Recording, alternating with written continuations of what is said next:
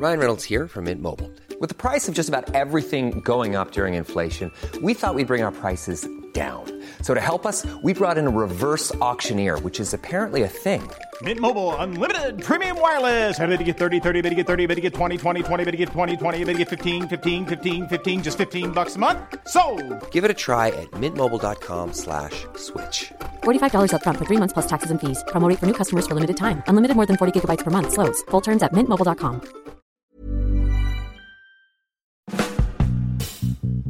Hola amigos, bienvenidos. Esto es Sin Comentarios, el programa con los temas que a todo el mundo le interesan y las opiniones que nadie pidió.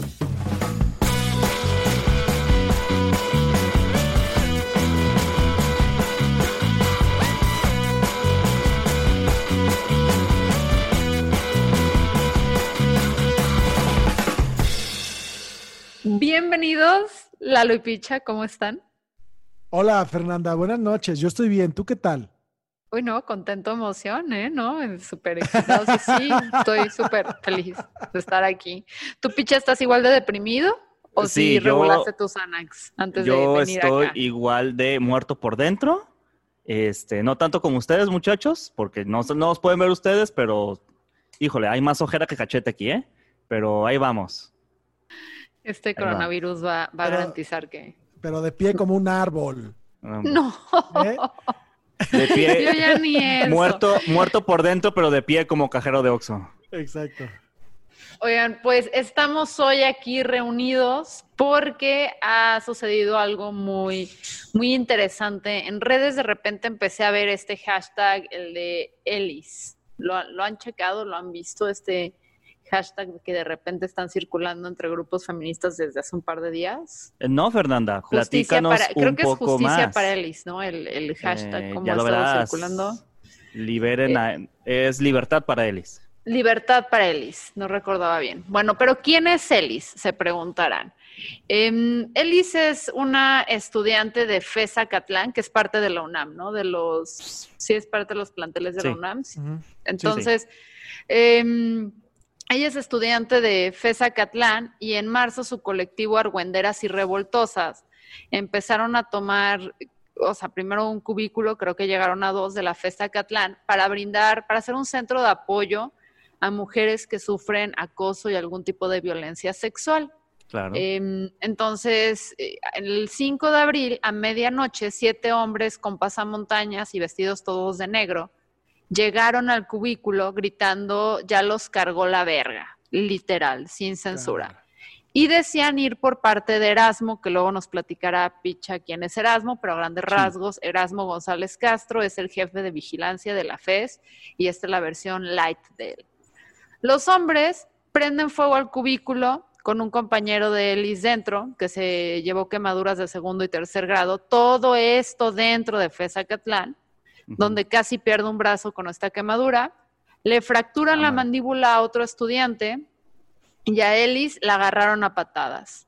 Como si fuera poco a otra compañera de ellos, la desnudan, la empiezan a hacer caminar dentro de, o sea, enfrente de sus compañeros, la golpean contra un bat y la amedrentan, ¿no? O sea, la están ahí amenazando.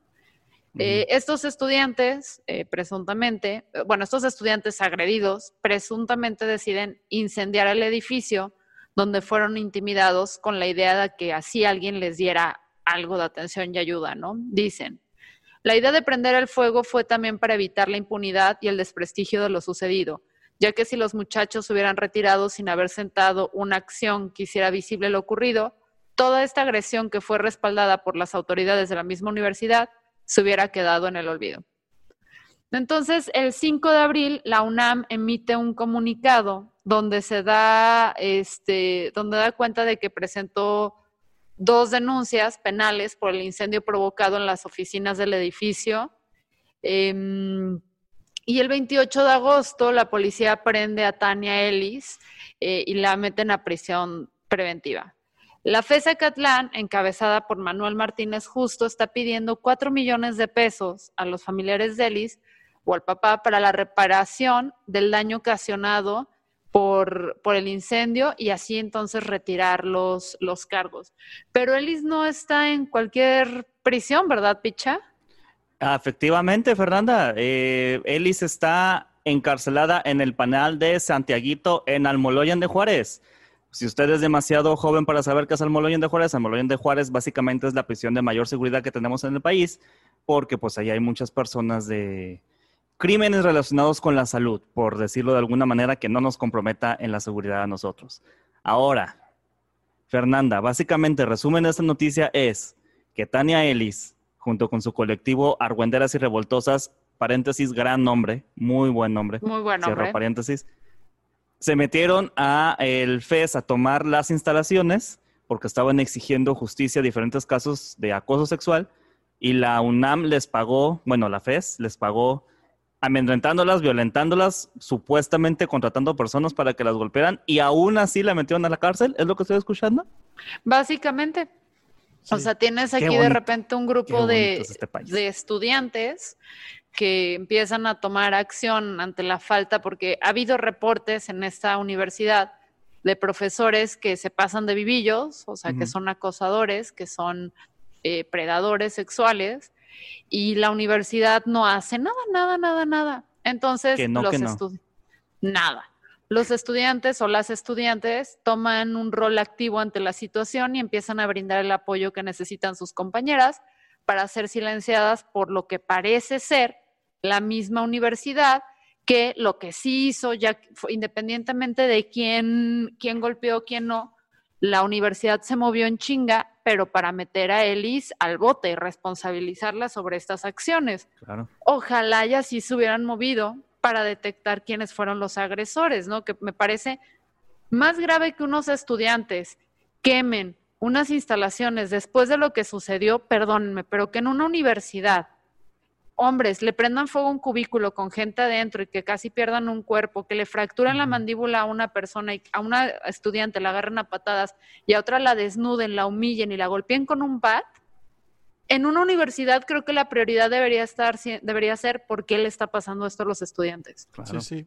El, el pedo, el pedo acá es, es precisamente cómo no hay garantías por parte del Estado como para, como para poder decir, bueno, si me manifiesto y de alguna manera soy detenido, este, alguien va a hacer esta ponderación de, de por qué, cómo y, quién está siendo, está siendo detenido, ¿no? Digo, a final de cuentas, uno debería confiar en que la autoridad no se va a pasar de ñonga este, y, no, y, no, y no va a generar este tipo de actividades que ciertamente son ab- abusos en, el uso de la, de la violencia, máximo cuando estás es, literalmente prendiéndole fuego a, a- un, a un lugar en el que hay personas adentro. Es, es una locura pensar, este, y, y- desafortunadamente es algo que es muy, muy persistente, muy consistente en México, que eh, la autoridad no mide su fuerza porque cree que desde esta postura de autoridad tienen la sartén por el mango y te pueden hacer lo que se les dé su chingada gana. Y fíjate que, o sea, qué tan frustrante tiene que ser que llevabas tiempo y tiempo manifestando. A ver, tú, Raulito, que dices que es que esas no son las formas, hay que hacerlo de forma pacífica. Estas morras lo hicieron, los famosos tendederos, ellos participaron en esa dinámica que se hacía y denunciaban y se fueron por todas partes. ¿Qué tanta tiene que ser tu desesperación para que digas, güey, para que nos hagan caso y vengan por nosotros, hay que quemar este puto edificio? Sí, claro, claro. Imagínate, güey, qué tan, qué tan horrible tiene que ser por lo que estás pasando, güey. Sí, Que, sí, sí, o sea, para mí me parece horrorosa la idea de que te pueda pasar esto dentro de un campus universitario. O sea, si esto te pasa dentro de un campus, o sea, ¿qué, qué- qué te puede pasar en el mundo exterior? Y de la mejor universidad de, de México y una de las mejores de Latinoamérica. ¿Qué nos puede esperar para otras universidades que no tienen ese prestigio? Imagínate. Esa es, esa es la cosa. Y, y lo, lo impresionante acá es el, el monto que quiere la universidad como reparación del daño para desistir de la denuncia, que es una locura, cuatro millones de pesos, pues, o sea, no es, no es conseguir este 11.50 para el camión, cabrón, no, no, no le están pidiendo poco dinero y se me hace muy desproporcionado lo que, lo que pretende la, la casa de estudios, en este caso la UNAM, y espero de verdad que, que el hecho de que haya tronado este asunto en, en medios sea como un, un, suficiente aliciente para esta institución como para decir, a ver, se me hace que si nos estamos pasando de lanza, hay que pensar objetivamente en qué fue lo que pasó. Y si, y si hace falta, este, no sé, reparar alguno de los daños que hicieron los manifestantes, cabrón, pues a lo mejor tienes asegurados los edificios o una cosa por el estilo. Creo que de desvirtuar eh, las manifestaciones a partir de hacer parecer que los actos vandálicos son hechos eh, nada más por dañar y no para llegar a un punto, este, es, una perspectiva muy, muy errónea de, ver las cosas. Eh, y habrá quien te diga desde la otra perspectiva, pues que de manera objetiva el daño tiene que ser cubierto, ¿no? Pero sí, pero lo que está muy fregado aquí es la prioridad o lo que parece ser la prioridad dentro de la universidad a la hora de, seguir, ¿no? Porque si la, primera acción de, de la institución para intentar resolver todo esto hubiera sido primero encontrar a los responsables de la violencia, o sea, quienes agredieron a los estudiantes, eso debió haber sido la prioridad número uno. O sea, antes de estar persiguiendo a los estudiantes, que, que chance y luego sí puedes decir, a ver, pues quemaste algo y es una manifestación y todas estas cosas que se debe considerar, eh, pero pues, no sé, de alguna forma o estás expulsado o veto a saber. O sea, todos los que nos manifestamos sabemos que de alguna forma puede haber consecuencias ante nuestras manifestaciones, pero estas tienen que ser proporcionales y contextualizadas, ¿no? Pues, no, incluso lo dice el hermano de, de Ellis, que cuando llegaron a, a, levantarla, así tal cual como si fuera este el Chapo, ¿no? O sea, llegaron, a levantaron, le quitaron todo de comunicación y ¿a dónde vamos? ¿Qué te importa? Nos vamos a ir, pum. O sea, que pasaron horas antes de que supieran realmente dónde se la habían llevado. Y, o sea, no es, proporcional. Exacto, es un pedo, es un pedo severo porque habla de cómo la autoridad utiliza la fuerza para desincentivar las manifestaciones. Si tú sabes que tu escuela, a, través de la fuerza policíaca o, a lo mejor sin intervención de la escuela, pero si tú sabes que la escuela es capaz de denunciarte y que posteriormente la autoridad policíaca es capaz de, llegar a, estos niveles de, violencia, desincentivas este, la, las vías si fuera un México post 68 Tlatelolco, pero ya no. O sea, antes no hablábamos porque, o sea, México tuvo una sociedad civil que se cayó durante décadas, porque después del 68, que mira, que ahí viene otra vez su, su aniversario, eh, la gente cayó durante muchísimos años porque había un temor a la autoridad, a las consecuencias, etcétera. O sea, antes en esa época era muy normal que dentro de los estudiantes y eso los desaparecieran y no supieras dónde pararon, jamás, nunca. O sea, muchas familias no tienen idea hasta ahora dónde están sus hijos. Sin embargo, gracias a las redes sociales empezamos a encontrar que esto cada vez es menos probable que una familia ya no necesita del periódico, que no necesita de la revista, que no necesita de la radio, de la televisión para poder dar a conocer su caso. Y lo que no están entendiendo los gobiernos actuales, y por eso me encantó el otro día que escuché que el feminismo es la verdadera oposición al gobierno actual, háblese del gobierno eh, federal o el estatal, es que ahora sí tienes a redes de mujeres que no se están soltando y las mujeres son súper aferradas. O sea, lo de Elis, la verdad es que los medios no lo han querido retomar con la gravedad que se merece, porque eso también puede sentar precedente a cómo se manejan otras situaciones de manifestaciones de marchas de mujeres aquí en México. De acuerdo. Y marchas en general, cualquier tipo de expresión en, eh, este, en oposición a las autoridades, bienvenida, ¿no? Em, entonces, está dando estos precedentes y los medios no le han dado la cobertura que se merece. Si el tema no ha muerto en redes, es porque todos los días hay mujeres y que les agradecemos mucho que nos hayan llamado la atención a este podcast y nos hayan dicho, queremos que hablen de esto, que no están soltando el tema. Claro. Y creo que es gracias a ellas que estos casos y estas injusticias ya no van a estar siendo permitidas como, como sucedía en México 68 y 69 y las décadas posteriores. Sí, de acuerdo. Sí, por supuesto. Y bueno, también en segundo lugar, si tú eres una de esas chicas que nos ha escrito precisamente para recomendarnos de este tema, muchísimas gracias por escucharnos como cada semana, te lo agradecemos infinitamente. Y a mí me preocupa bastante porque es... O sea, ¿Quién es este personaje? Hablemos también de él, ¿no? El que presuntamente mandó a golpear a él y Erasmo González Castro.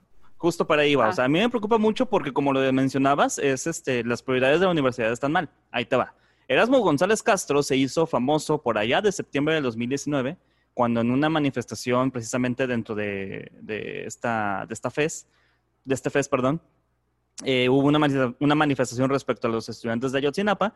Este señor es el jefe de departamento de vigilancia y pues como jefe de departamento de vigilancia hizo lo más prudente para mantener el orden, que es pues ahorcar a un estudiante, ¿no? Un manifestante. Así con flagrancia en medio de todo el mundo, o sea, literal estaba toda la bola y tú puedes ver cómo sale la mano y lo levanta así como como azúcar con Shinji, ¿no? O sea, Sí, me acuerdo, me acuerdo haber visto el video, sí. Efectivamente. Este, evidentemente se acercaron los videos, se sa- salieron los videos, perdón, se hicieron las denuncias. Y para el octubre de 2019 la FES informó que el funcionario había sido separado del cargo. Pero una también de las partes de las investigaciones, una de las partes por las cuales se estaban manifestando es que esto del anuncio de octubre de 2019 de que este señor ya no trabajaba para ahí era mentira. Que el señor Cámara. seguía cobrando y seguía trabajando como uno de los jefes, como el jefe de departamento de vigilancia. Entonces, la teoría dice también, eh, como dice Fernanda, que estos vatos llegaron y que los dijeron, esto es por parte de Erasmo. Entonces, y también menciona el papá de, de Ellis que cuando llegaron los diferentes cuerpos de ayuda, este, llegó el señor Erasmo en montado, bajándose de una, eh, de una de las patrullas de la policía estatal, este, pues ahí para ver qué había pasado, ¿no?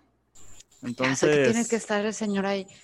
O sea, pero eso es también, eso es algo muy interesante de la UNAM que hace con todas estas denuncias que trae, desde este personaje hasta personajes de acoso y abuso sexual, es que hacen todo este teatrito donde fingen que corren a los profesores o fingen que corren a su equipo y luego hay evidencia de que ahí están.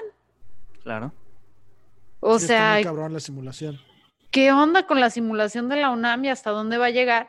Y sobre todo, si en la élite que está ahí ya superposicionada con décadas que se pasan los, los huesos y las palancas y todo que usan, si realmente e ingenuamente creen que los estudiantes se las van a dejar pasar, Ujú, ¿qué no están viendo lo que está sucediendo en todo el mundo? Claro, no están llegando tarde las noticias. Estos y aquí también la pregunta es qué tiene que pasar para que para que se tomen cartas en el asunto. O sea, estamos hablando de una persona que pudo haber muerto, estamos hablando de casos de acosos que han pasado. ¿Qué tiene que pasar para que realmente se tomen cartas en el asunto? Estamos hablando de incendios. que lo principal, Picha, es que los estudiantes de la UNAM, y es aquí donde sí se le pide, querido público, que hagan algo al respecto, yo creo que la gente de la UNAM tiene que saber que sus estudiantes no están solos. O sea, que si a un joven en la UNAM le sucede algo, hay todo este barrio ahí afuera de opinión pública, de redes sociales, de individuos que van a mandar los mensajes. Y sé que a veces el activismo no tiene que, no, no a veces, tiene que trascender del sillón, pero a veces no es posible, o sea, no puedes ir y exigir y marchar en la UNAM en pro de Ellis porque vives en otra parte de México, o porque vives muy lejos, o porque te da miedo el COVID o lo que sea, pero mínimo, lo mínimo que podemos hacer es darle muchísima amplificación en redes y estar checando cómo evoluciona el tema. O sea, no dejarlo ahí en, ya saqué un tweet, ya me vale, sino, ¿qué está pasando? Porque esta mujer lleva eh, ya, eh, el, cuando 28 de agosto, o sea, ya lleva un par de semanas ahí. Claro. Sí, o sea, Entonces- independientemente de que, de que digan, no, es que son este, esto de sofá, activistas de sofá. Evidentemente, pues cl- claro, no podemos hacer mucho respecto a lo que a donde estamos. Podemos apoyarlos económicamente, o podemos apoyarlos de alguna otra manera. Eh, sin embargo, también esto lo que va a hacer es que te desarrolla la empatía, o sea, es leer de ese tipo de casos y saber el tipo de casos que están existiendo hace que cuando tú veas este tipo de abusos en tu comunidad o en algo que ya sea más cercano, lo puedas detectar y puedas, este, sea más probable que tú puedas hacer algo al respecto. O sea, Sí. es darnos cuenta de que estamos unidos en contra de estos culeros. Entonces, compartan el mensaje, platíquenle a sus familiares de, de libertad, el hashtag Libertad para Elis, infórmense más sobre la historia y en su siguiente fiesta de Zoom saquen el tema a colación. Claro. Eh, muchas gracias, Lalo. Casi no hablaste hoy, pero nada más saludo Eh, para que la claro gente que se acuerde sí. que sí estuviste aquí. Pero, No, pero, Lalo. voy- voy a- bueno, espérate, espérate, ya A me, hizo, ya me hizo encabronar. Porque no, no es que no haya hablado, entonces es que no me escuchaste. No, sí te ¿Qué, escu- Ay, qué chingados? ¿qué, qué, qué andamos? ¿Dónde Oye, estabas? ¿Estamos enojados porque es lunes en la noche? ¿Ya cenaste, Lalo, o estás enfurecido? Ya me voy a cenar. Adiós. Ah, Pero en ¿ves? No ha defensa- cenado. En defensa de Lalo, eh, Lalo tuvo una participación bastante, bastante este, entretenida. Ambos están insoportables. Solamente hizo un chiste de que no participó por los últimos minutos. No, a ya ver, vayan, espérame, a coman ver. los dos. A ver, Fer, Fer, Fer, a ver, no, tranquila, no me dejas terminar. En defensa de Lalo, Lalo hizo comentarios bastante jocosos en nuestro Behind the Podcast, que puede escuchar Ah. usted, persona que nos escucha en este momento, si se suscribe a nuestro Patreon. Por su- Recuerden que todo el dinero que entra de Patreon, absolutamente todo, es para el equipo de Sin Comentarios Claro. que, que se mantenga vivo. O sea, es una reinversión en el proyecto y no es como que ganemos algo de ahí. Exacto. Sí, amigos, en este, en este episodio fue difícil entrar con chistes, pero Sí, claro. este, vayan al, vayan al Patreon y eh, orinen de risa. Ay, Gracias. sí, y gobierno, ya no hagan estupideces unos días para poder hablar de algo más light. Sí, Para no llegar enojados, ¿Cómo malos. Es, es que esto Sí. está encabrona, güey, encabrona. Una pendejadita chiquita. para no llegar tan lúgubres. Rifen Sí. otro avión, otro, algo. Ándale. Sí. Te compran un barco, güey. Eso es todo. Gracias, Picha. Gracias, Lalo. Gracias, Ángel, detrás de los micrófonos. Yo soy Fernanda Dudet. Chao. Bye.